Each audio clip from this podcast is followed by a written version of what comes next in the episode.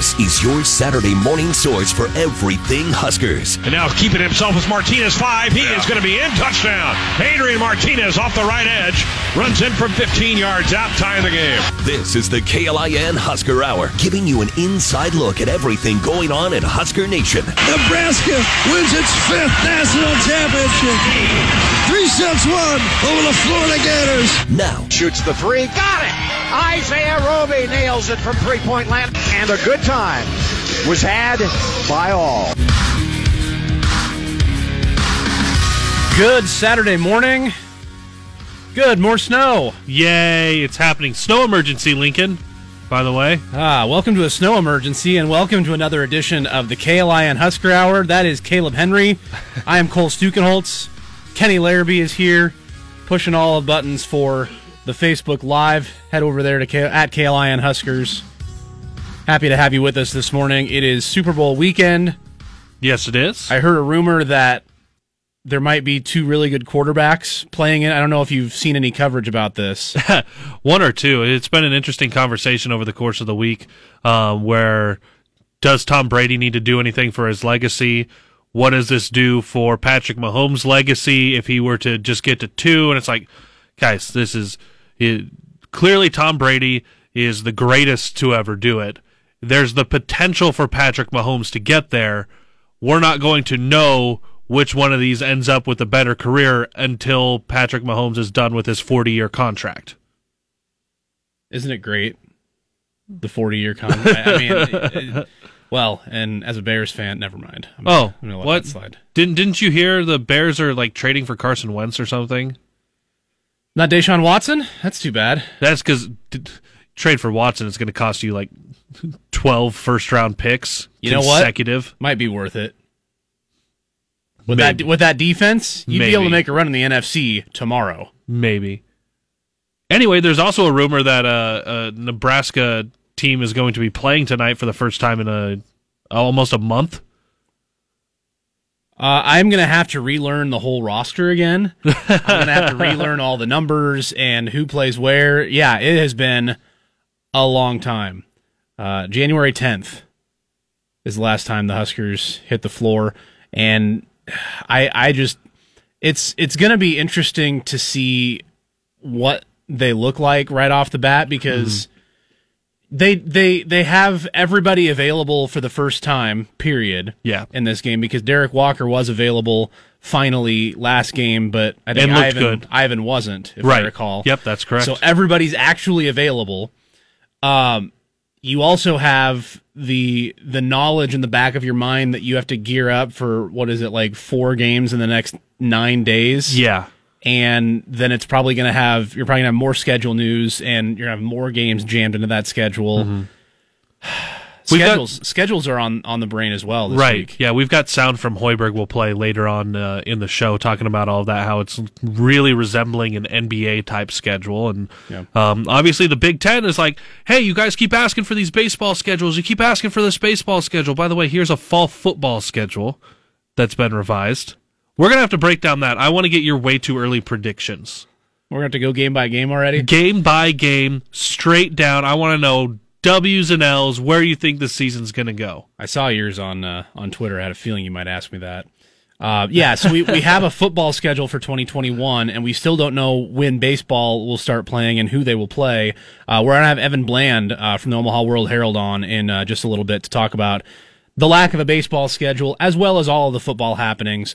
Uh, this was signing day week as well. Yes. Um, one more official uh, scholarship announcement that was Wynden Hohuli out of Hawaii. How did you say that? Hohuli.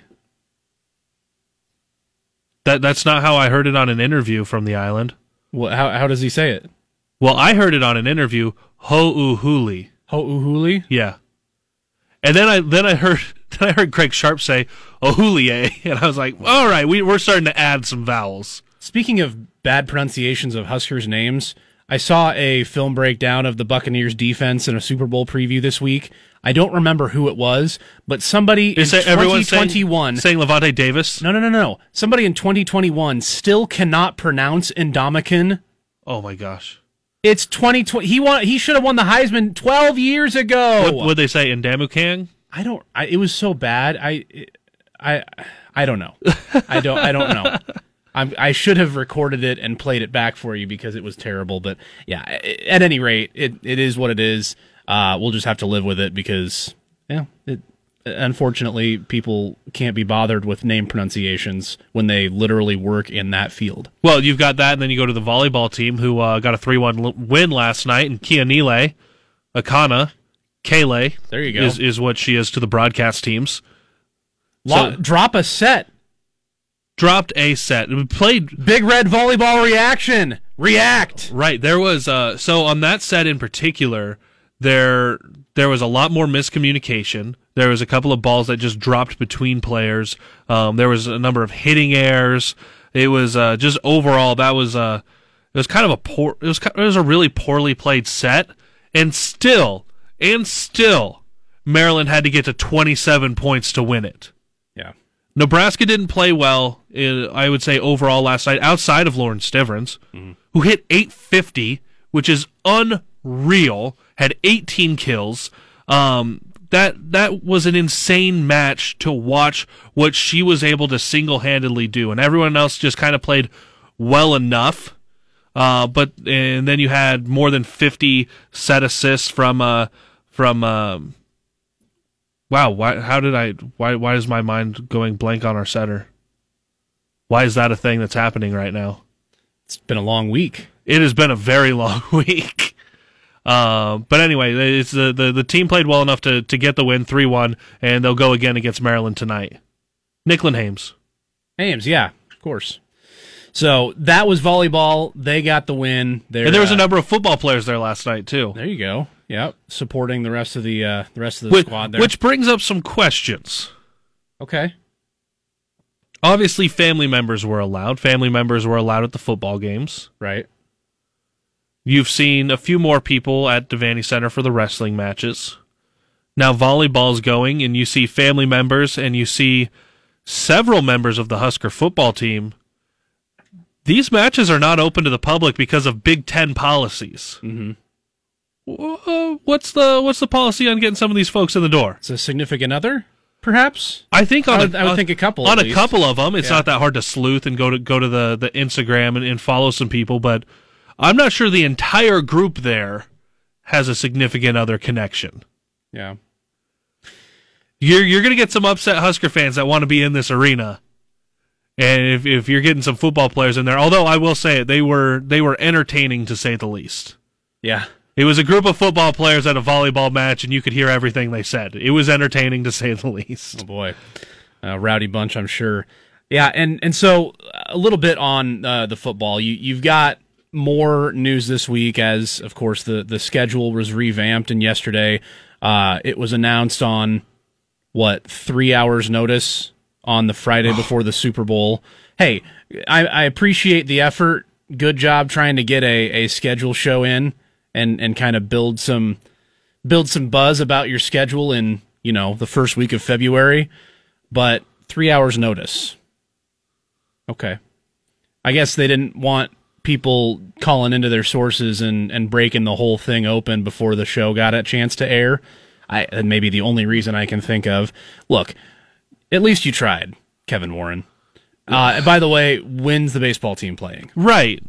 I think that that's the biggest thing. You had the baseball team um, go through and uh, they voted on their captains. They they you've got Spencer Schwellenbach, who's always an All American, and what the heck are you doing? Is it still?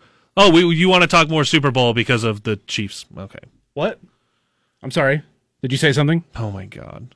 is, I knew you brought in all this Chiefs gear, and now you've got the the uh, what is that? A, a Mahomes Magic Crunch, baby. Mahomes Magic Crunch, and then you've got a tumbler. Yeah, got a tumbler. It says it says. Can you read that from over there? It says Super Bowl champions. Okay. Yeah. Interesting. You know. Um. So that's that's clearly who you're rooting for. Yeah. I I mentioned yesterday. I think the uh, the Buccaneers are going to win. Oh, okay. I said 44-42. 44-42. Okay. Um, Scott Frost was asked uh, earlier this week who he's got in the Super Bowl. Uh, man, this one's tough for me because I, you know, I, I root for the Chiefs because they're a Midwest team, and gosh, they're just fun to watch, and I love their creativity on offense. It's hard to it's hard to not root for the Buccaneers right now with all the Nebraska ties that you have there. You know, Suh has meant so much to this program uh, and had such an unbelievable career that I'm really pulling for him to to maybe be able to put a ring on. Uh, Lavonte David, same way, and he's one of the best in the business and has been, and um, he deserves more accolades than he gets. And having Khalil down there too, as somebody that I coached, um, actually been on the phone with Jason Licht, uh, who's a Nebraska guy, and congratulated him on getting where he is. And we even have a strength coach, Chad Wade, that worked here for a long time, that works for the Bucs. So um, I got to be pulling for them because of Nebraska ties, but. Um, looking forward to watching and good luck to those Nebraska guys for the Bucs. And you've also got Shaq Barrett, Boys Town. Boys Town, UNO. Dirk Chatelain pointed out this week that Suh went and talked at Boys Town while Right. Barrett was was still there. That's a really good story. I encourage anyone who hasn't read that. That that's that's very intriguing. Yeah. Um, look, great job, Scott Frost. That's the exact right answer for the head, the sitting head coach at Nebraska. You're gonna lose. Sorry, it's not happening. People are all, oh, you can't bet against Brady. You can't bet against Brady. Okay, you want to bet against Mahomes? You want to do that? I haven't mentioned anything with Brady. I'm not talking about you Oh, in yeah. general, Caleb. I'm talking about the general you. Oh, for sure, yes. It's look. Ustedes. Wow. For those of you who don't habla espanol, El Nino, I just look, the way the Chiefs play in the playoffs, they've clearly turned it up a notch. For those of you who haven't watched every minute of the season this year, I'm going to let you in on a little secret. They were bored. Literally, they were bored this year waiting around for the playoffs. They came and showed up in week three and stomped the Ravens. That game was not even close. They threw touchdown passes to the fullback and the left tackle in that game. Not even close. They showed up in week six.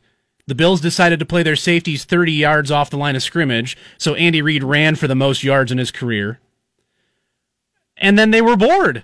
They blew out the Jets, and then every game since then was a one score game all the way through the AFC Championship game. Mm-hmm. They were bored. They have turned it on. It is not happening, Tampa Bay. It is not happening for the former Huskers. It is not happening for anybody betting against Patrick Lavon Mahomes. This guy is going to be your Super Bowl champion again. 38 25 is my score. We'll just get it out of the way now. Did uh did these two teams meet in the regular season? Yeah. Did you see what the score was after the first quarter? What was the score at the end of the game? Did you? Okay. The end of the game was a three point game. Kansas City had control the entire way. Okay. They got bored. Mahomes threw for like 270 yards in the first quarter. It was 17 to nothing.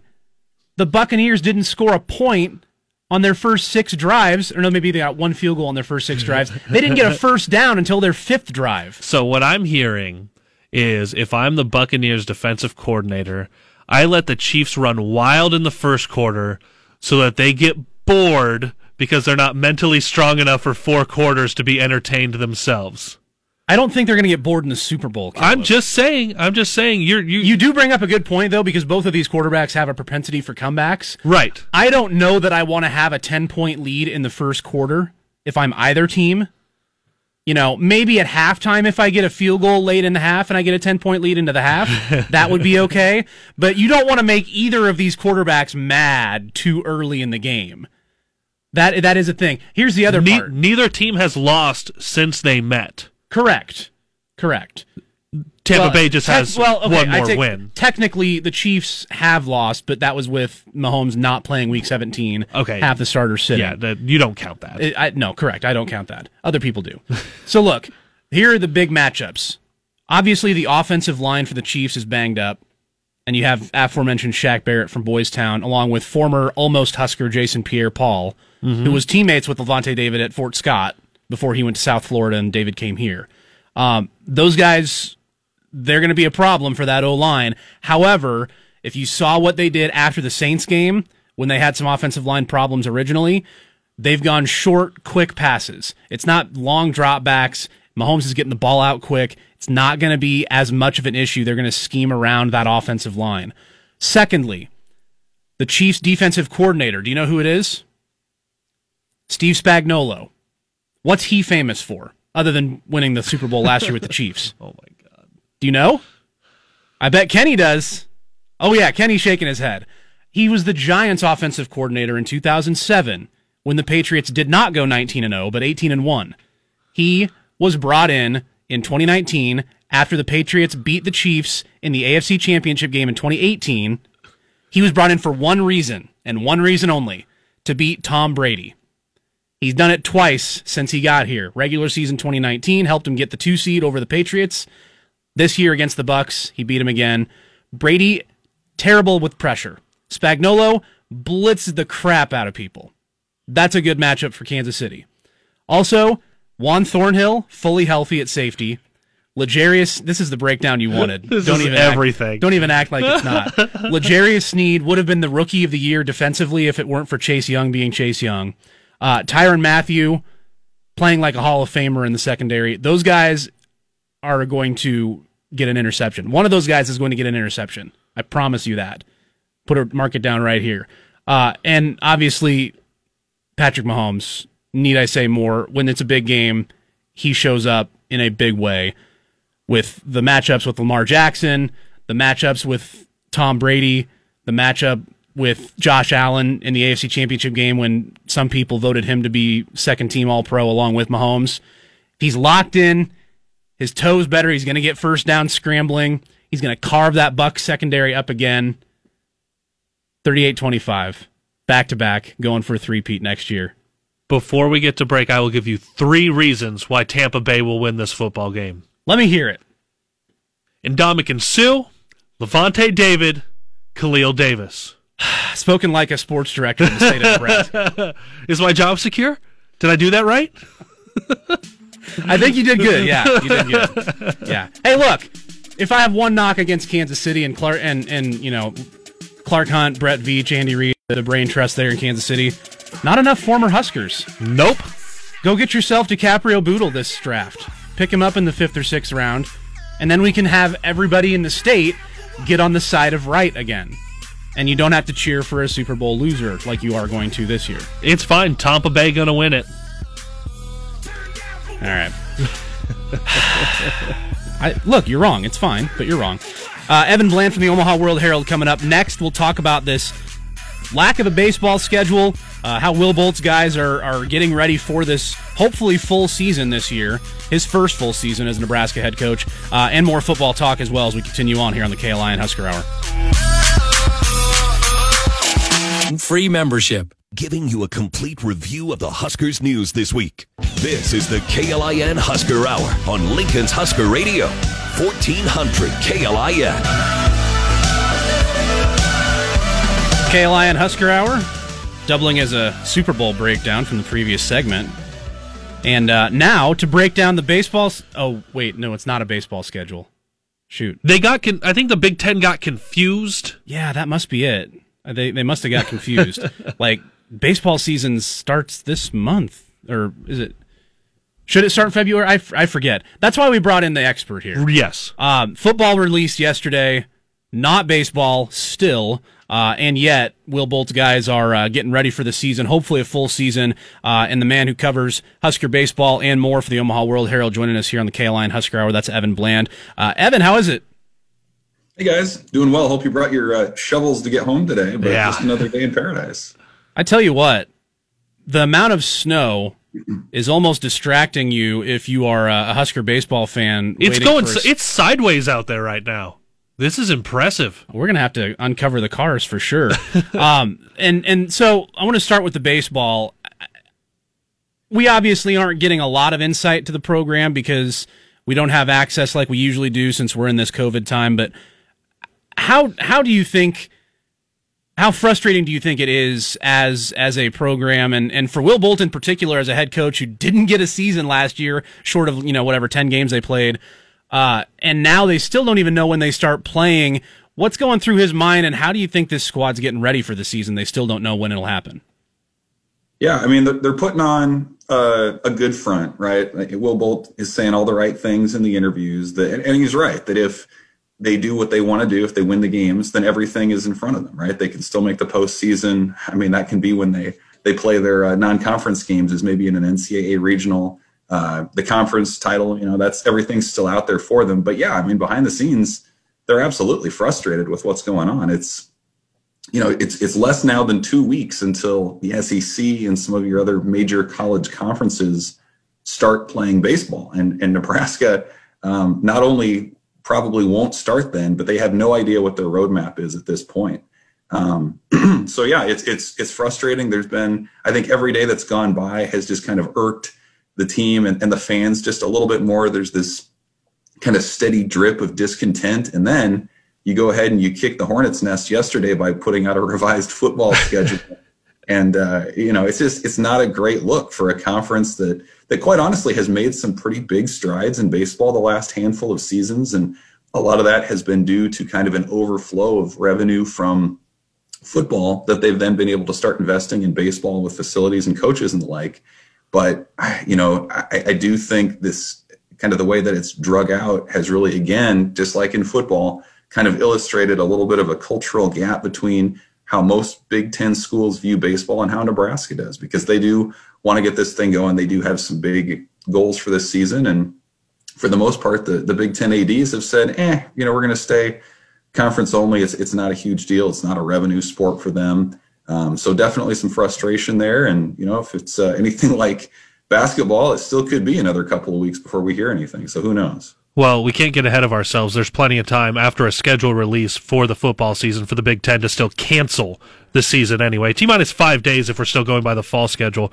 Um, but for baseball, looking at conference only, and it's looking like Big Ten's going to be the only one doing conference only. How how much does this hurt the league on getting uh, postseason qualification because everything that I've seen is like if the Big Ten's just playing itself, two is the max that this league is going to get in. And when you're a struggling league like this, Evan, how do you see this helping going forward at all?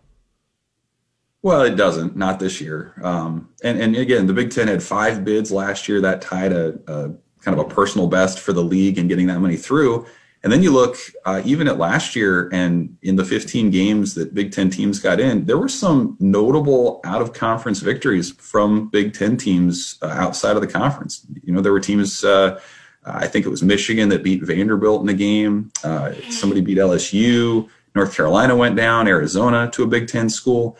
And so these are all you know, preseason or early season resume builders for the Big Ten. And, and, and for the most part, and Nebraska is part of this, for the first three or four weeks of a season, typically starting in mid February, everyone goes on the road and has a chance to, to build that resume. And, you know, Nebraska last year goes and, and wins one out of three at Baylor, one out of three at Arizona State. That performance alone, and that's not what, what Nebraska wanted, it wanted more than that, but that performance alone uh, is better than sweeping some bad teams at Haymarket Park in terms of RPI and building a, a postseason resume. So what it does is totally eliminates that margin for error for every Big Ten school. Um, it, it, puts a ton of onus on on winning your conference games. You know, if, if you have a strong non-conference, you can afford maybe to trip up once or twice in the league season and lose a series to a team like Northwestern or Michigan State. But now you can't do that. You need the wins. Uh, you need the separation in the standings and you need to pass the eye test because the RPI tool is is essentially useless when it comes to evaluating Big Ten schools. So it's uh, there are good teams in the Big Ten, probably five or six that you could realistically make a case for uh, going to a regional, including Nebraska. Um, but again, it's gonna it's gonna really just again decrease that margin for error. And if you have a bad weekend, that could cost you a postseason spot. Well, let's hope that the the committee looks at the bids in 2019 those victories that you mentioned in 2020 uh, and and uses that as the template because they're obviously like like you said we're not going to have those non-con matchups uh, and maybe we can just call the the College World Series the Summer Rose Bowl and maybe that would get the uh, the Big Ten to actually care about it. Uh, that was not my original thought. That was from Dave Fight on Twitter, but I uh, I had to share that. Um, what about this squad for the Huskers? Some of the guys we know, uh, Leighton Banjoff had a great 15 games early last season. Spencer Schwellenbach is on the All American radar. Um, who are some of the names to, to pay attention to that the Husker fans may know, and then some they don't know? It's it's a really interesting team. Um, you know, I think from the outs from an outsider's perspective, nationally, when you see some of these previews come out, people seem to think that the offense is going to be the strength. But I think internally, uh, and when you look at what happened in the fall, uh, the, the, coaches would say that the pitching has really come together uh, in a way that that maybe they didn't even expect, and in a way that's a lot uh, more of a strength into 2021 than it even was last year. And so, uh, you know, Chance Roach is a starter who comes over from New Mexico State. He's uh, an established player at that at that position, playing at, at, the altitude at New Mexico State, and he had some excellent career numbers. So Nebraska gets a pretty reliable starter there.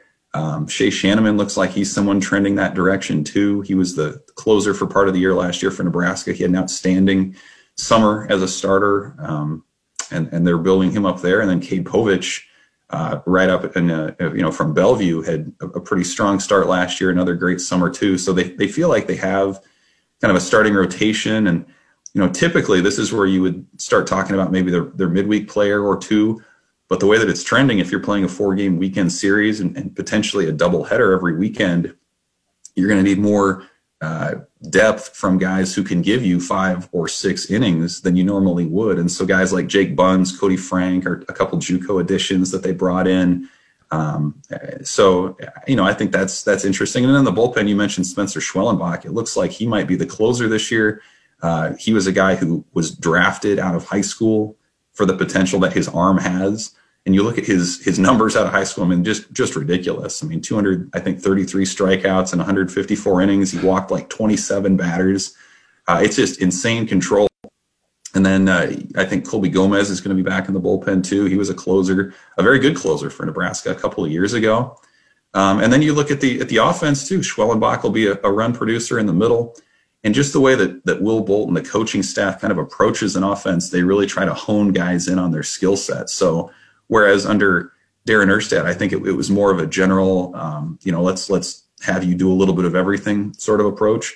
They really try to hone in now on their strengths, and so I think Mojo Hagge's a really interesting player to see how they kind of change his change his approach as a bunter and a, a just kind of a, a set the table sort of guy. Joe Ackers, another fifth year outfielder who's back, uh, and it looks like he's in for another big season. You mentioned Leighton Banjoff at first base, and then they have a couple really interesting middle infield uh, freshmen in Brice Matthews and Max Anderson, who probably were their best hitters in the fall. So a lot of pieces, a lot of depth.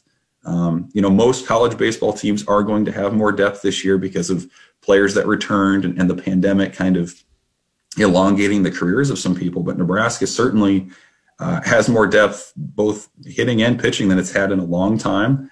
Um, and it should be it should be a lot of fun. I think it's going to be a pretty good team this year. Switching gears to uh, football, like we said, the schedule is out for this fall, revised a little bit for Nebraska at least for now, still planning on taking on Illinois week zero in Dublin. You've got Iowa and Wisconsin are now split up, so they're not both on the road or both in Lincoln uh, going forward. And then Iowa on Black Friday. What what were your initial reactions to to seeing this schedule? And then obviously the Big Ten giving basically no notice that they were going to just throw that at us on a Friday ahead of the Super Bowl. Yeah, that's very on brand for the Big Ten to just put that out there, news dump on a Friday at noon. But um, yeah, I mean, I think the the headline piece for Nebraska is getting Iowa back on Black Friday. That that continues the series that began for those two schools on that day since Nebraska joined the Big Ten. Uh, you know, this will be the 11th straight year that they do that, and that's something that fans appreciate and and, and something Bill Moos wanted the AD. So you know that that was nice to see. Uh, they, they made a couple venue switches. So instead of Wisconsin set to come to Lincoln for three straight years, that game's in Madison. And then instead of going to Purdue for three straight years, that game's in Lincoln. So that made sense too. And then I think, you know, the other piece for me is just looking at kind of that home stretch for Nebraska in year four under Scott Frost. So you have that Southeastern Louisiana non conference game kind of sandwiched in there. But you look at the last four games now, uh, I mean, it's, it's going to be prove it time down the stretch. There are a lot of opportunities. I think is the is the the positive way to look at it. A lot of opportunities for Nebraska to show its growth, you know, in year four. I mean, when when you start talking about Ohio State and Lincoln, um, you know, Purdue and Lincoln, and then you go to Wisconsin, and then and at home against Iowa. Um, you know, I think what that says, one, is you'd love to get off to a strong start. So you have a little bit of margin for error there and you can still, uh, you know, Nebraska would hope make the postseason and in that drought.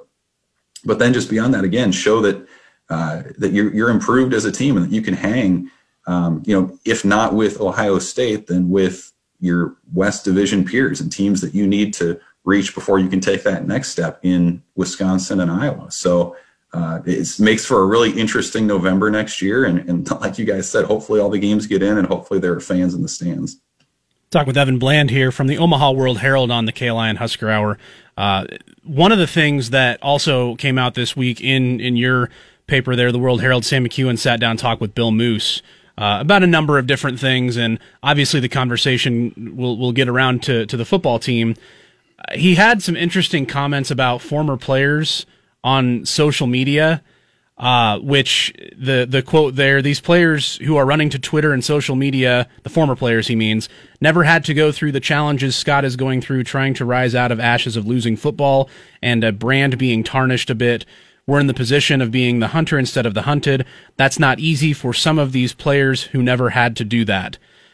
Uh, I don't know what that comment was meant to do.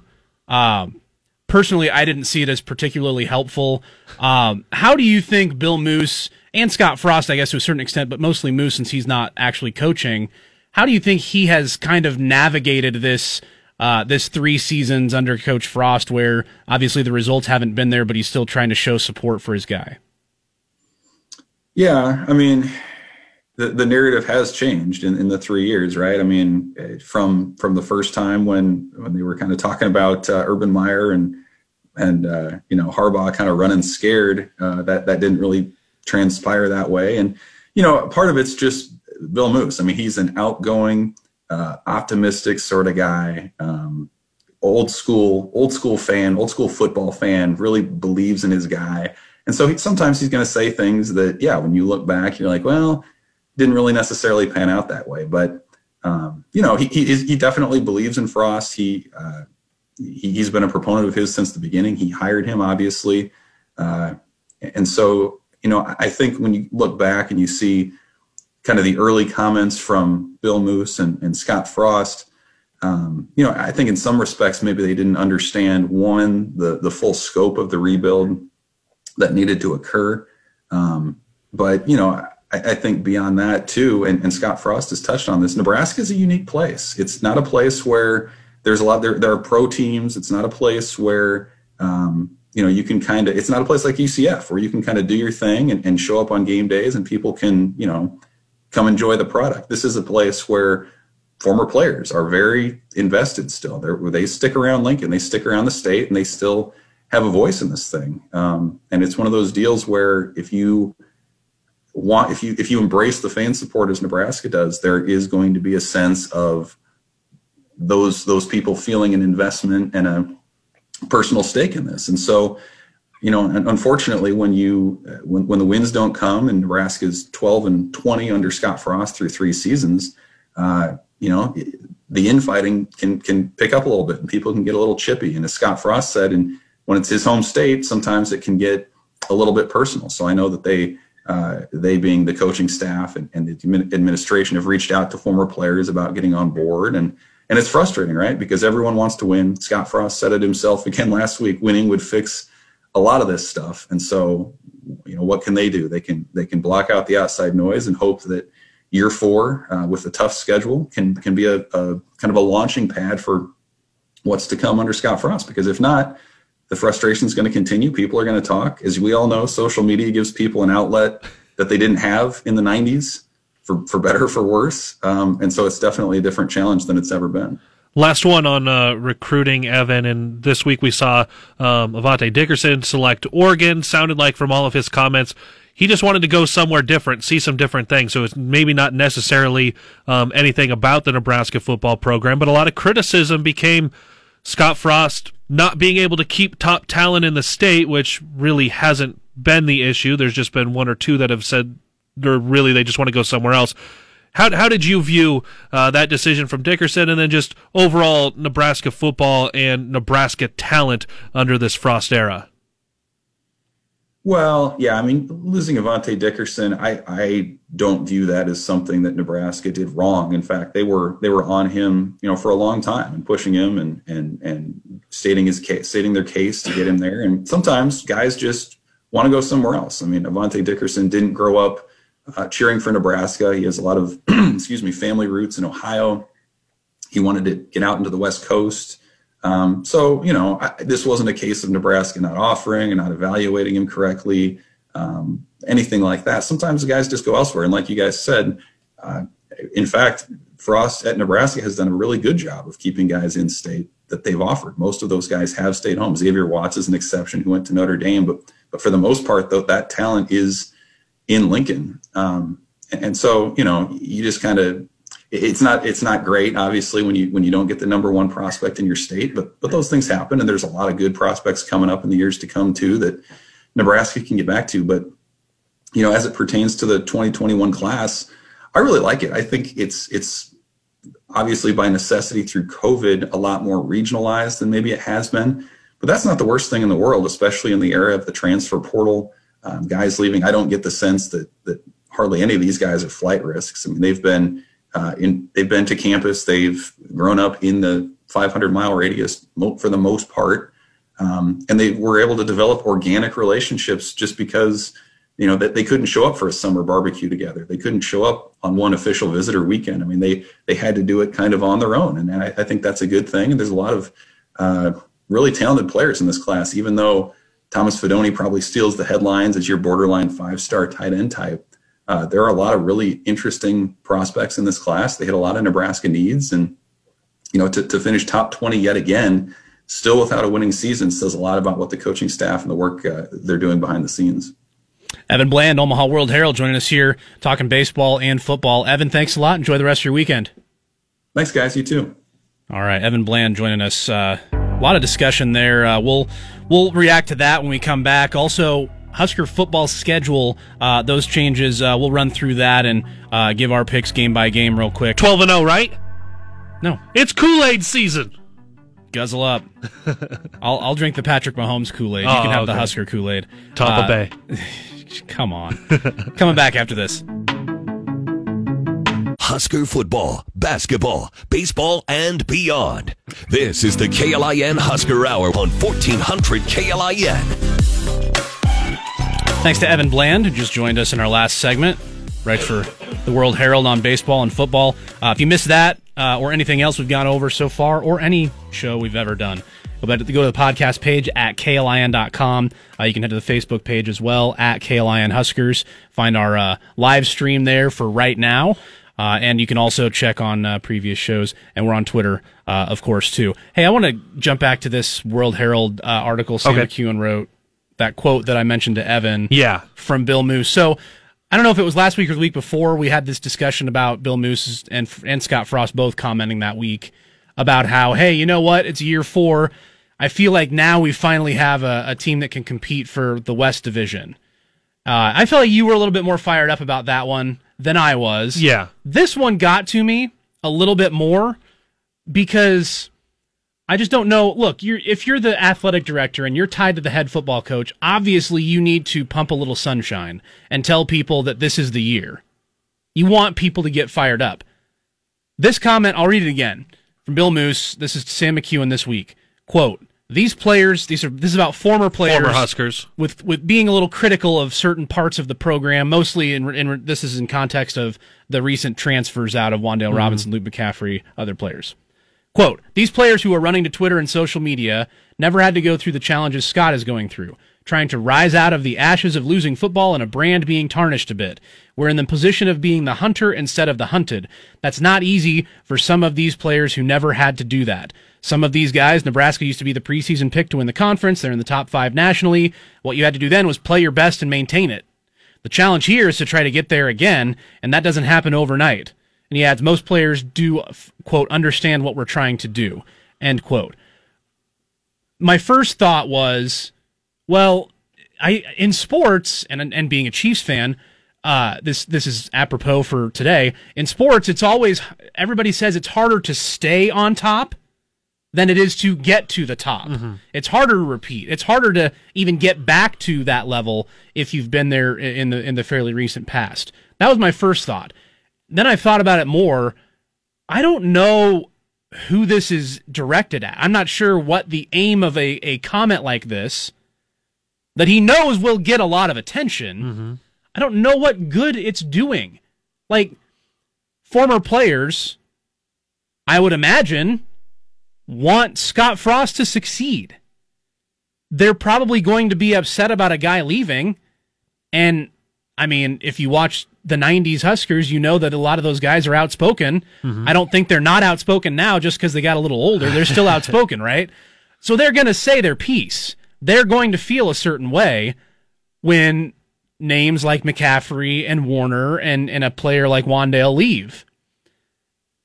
I just don't know what good this does anybody who wants this program to succeed. And that's the disappointing part about it. We're we've seen a, a pattern from Moos over the course of 2020 and into 2021 now is um, kind of putting his foot in his mouth, and we saw it with the uh, the schedule release and everything in the fall. What became really not trying to defend and get what he wants from the Big Ten, but it became whining about what the Big Ten did for the schedule, saying, well, now we have to start with Ohio State. Oh, we didn't get the games we wanted. I, I didn't get anything I wanted from the Big Ten.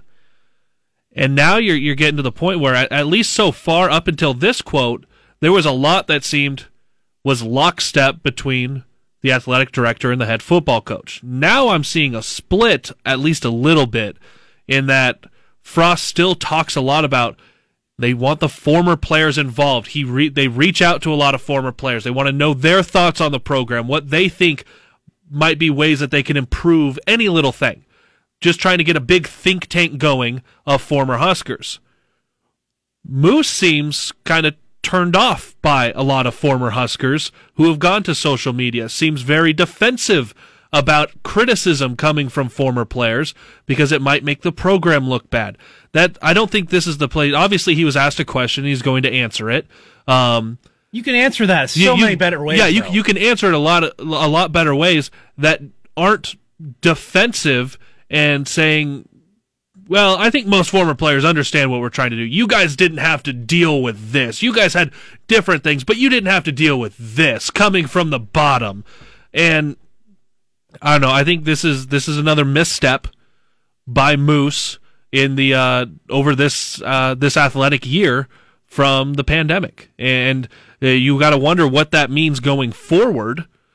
Um, his relationship with the conference, and now his relationship with former Huskers, especially on the football side of things, because they are critical. It's it's not hard to find critiques of the Husker football program from anyone on social media, but it's not hard to find them from former players. Tommie Frazier is probably the most outspoken one.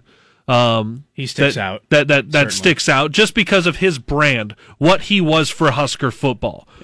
But there are plenty out there that, that are critical. Adam Carriker was critical this week after the uh, in his reaction of the uh, Avante Dickerson taking taking the his commitment and his talents out to Oregon on his uh, Carriker Chronicles for the Omaha World Herald. You see plenty of former Huskers critical of things within this program. But I will say this if they were not critical of the program, if they were not critical of things happening, I would be more concerned. Right. It's better than apathy. I would be more concerned if they were just sitting there going, "Well, we were good when I played. Good luck to the rest of you guys. I don't need to be involved. I the only thing I want to be involved is when we talk about how great we were. I that would have me more concerned about this program and the culture and what has come back for these Huskers. I want them to be critical. Yeah. If this coaching staff misses on a recruit, if this coaching staff um, runs a bad play script for a game, I want these former Huskers critical because that tells me they're still invested in the program. And that seems to be what Frost and what Moos want. And if this is what Frost and Moos want is former Huskers involved in the program, you have to be able to take the critiques as well as folks saying, hey, you're doing great, buddy.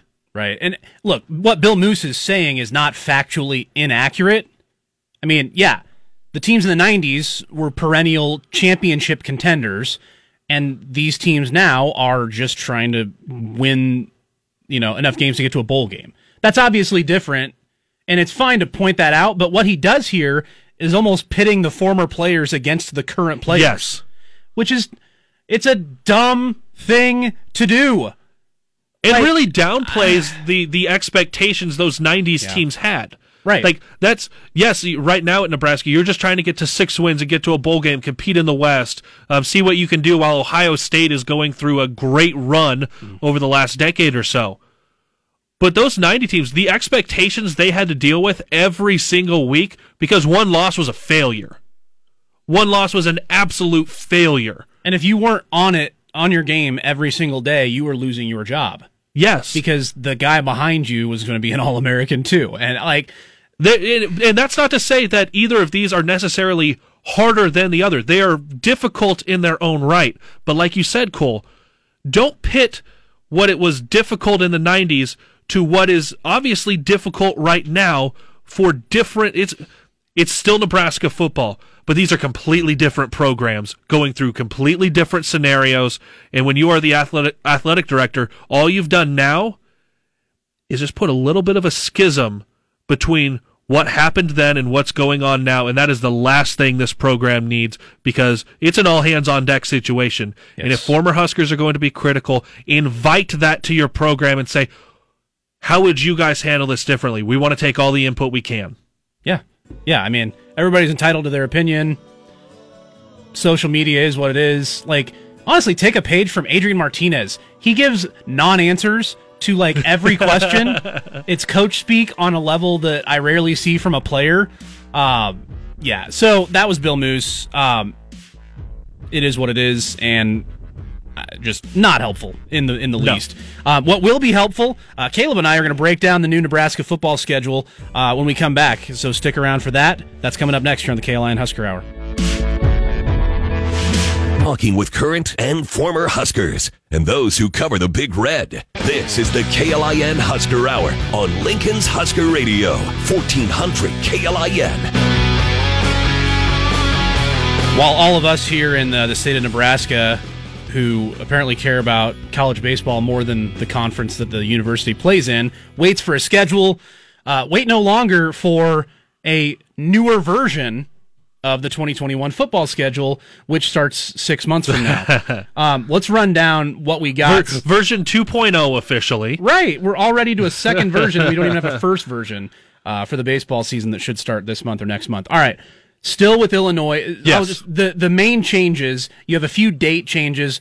Northwestern, Michigan, Minnesota, Purdue, Ohio State, and Iowa all changing the, the date that you're playing them on. Iowa's the big one because you got Iowa back on Black Friday.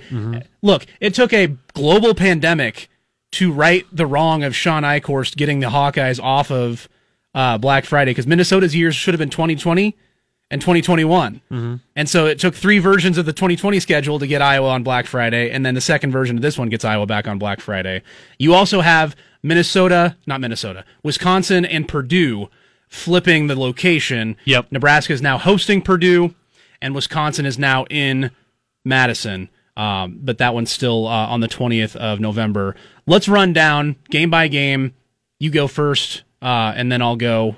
We'll go Illinois first, and then Buffalo, and so on. Illinois in Dublin for now. Uh, week zero, late, last weekend in August. Yep. If by the way, if it's not in Ireland, it will be played in, 'cause it's- because it it's, was an, their it, home game. it was an Illinois home game. Yep. I think Nebraska gets the win there, and Lovie Smith's uh, or not Lovie Smith. Bill, Brett Bielema. Wow. Yeah. Brett Miller. I was like, wow, which which guy that we've seen coach a bunch of times before? Yeah, Brett Bielema's uh, return to the Big Ten. I agree. I think that the Huskers can get that win. Bielema in his first game in the program won't have things uh, established quite yet. Uh, second game, this one's sneaky. Buffalo, uh, they dang near went undefeated this year in the MAC. I think Nebraska still gets it done. Their first home game of 2021. Buffalo doesn't return their stud at running back, and That's I think right. that's really the difference. Nebraska starts at home with a win, so I'm two and zero through the first two. Oklahoma. Want to take the Huskers over the Sooners? I do not. That one's down in Norman. I will also take a loss uh, at Michigan State. The the second Big Ten game for the season. I think Mel Tucker, for whatever reason, has Scott Frost's number. I'm going to say that's a loss for Nebraska. I think Nebraska gets the win there. Okay, so our first break there. Uh, this uh, next game is home for Northwestern. I don't I don't see Nebraska beating Northwestern. They just they have their program established. Nebraska's still not trying to. They still haven't figured out their footing yet. I think the Wildcats get that win in Lincoln. I think at that point in the season, you're coming back to Lincoln. You've you've figured a few things out offensively, and your defense is rolling. I think Nebraska beats Northwestern. I have the Huskers at one, two, three. You're four and one. Four and one um, before bringing Michigan to town. I got I got Nebraska at two and three, and then the then the Wolverines. This one might be a split as well. I think Nebraska gets this victory over Jim Harbaugh and they break that three game losing streak in my pick so far. I think Nebraska drops that one. Okay. Next one at Minnesota. What do you think with the Gophers? I think Nebraska loses that one at Minnesota too. Oh, I've, I've got Nebraska with a win there. Uh, over PJ Fleck. Uh, bye week the 23rd of October, and then Purdue in Lincoln. I'm gonna take per- I'm gonna take Nebraska to beat Purdue in that one. Same here. Okay, uh, and then you're back home with Ohio State. Do you want the Buckeyes or no. do you want the, you, you you do want the Buckeyes? Or yes, I, yeah. Nebraska's not winning that game. I was like, oh, okay. Sorry, I thought you were going to say you want Nebraska. No, Ohio State wins. Nebraska loses. Uh, I think we both take Nebraska over Southeast yes. Louisiana. Wisconsin in Camp Randall. Yes. Who you got? It's mid to late November, and you're going to have fans back in the stands. That's already a tough place to win. I think Nebraska's offense, like I said, is going to be a lot better. Defense rolling, but it, it's hard for me right now to pick Nebraska over Wisconsin in Camp Randall. Yeah, I think Nebraska loses that one as well.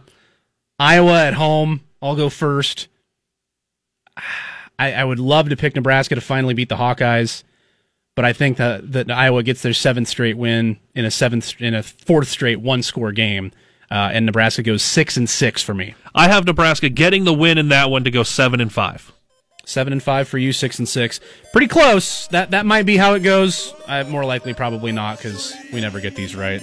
and hey, who knows how many versions of this schedule will exist by the time we get to August? Who knows who's going to be added to this the uh, roster or taken off before August? Lots more stuff to figure out. We'll we'll try to do that when we come back uh, through the weeks to come. Wrapping the show up next here on the KLIN Husker Hour. Your Saturday morning source for everything Huskers is right here. You're listening to the KLIN Husker Hour on Lincoln's Husker Radio, 1400 KLIN. Finishing things up here on our Saturday morning. It is Super Bowl weekend. What was your official score prediction here? 44 42. 44 42. Tampa Bay. I got uh, the Chiefs 38 25. Husker basketball in action tonight, 530 at Michigan happen. State. Volleyball also taking on Maryland. That one later tonight. It's over on B1073. Nebraska men's basketball today is on KLIN. Women's basketball try to bounce back at Rutgers tomorrow. Still no Husker baseball schedule. Wrestling this weekend has a pair of duels today. There you go. That's your weekend ahead. Go no. Chiefs. Holding up the box of Mahomes Magic Crunch. It's going to be back to back. It's going to be a beautiful thing. All right, stay safe this weekend. It's snowy out there. Wear a mask and go Big Red.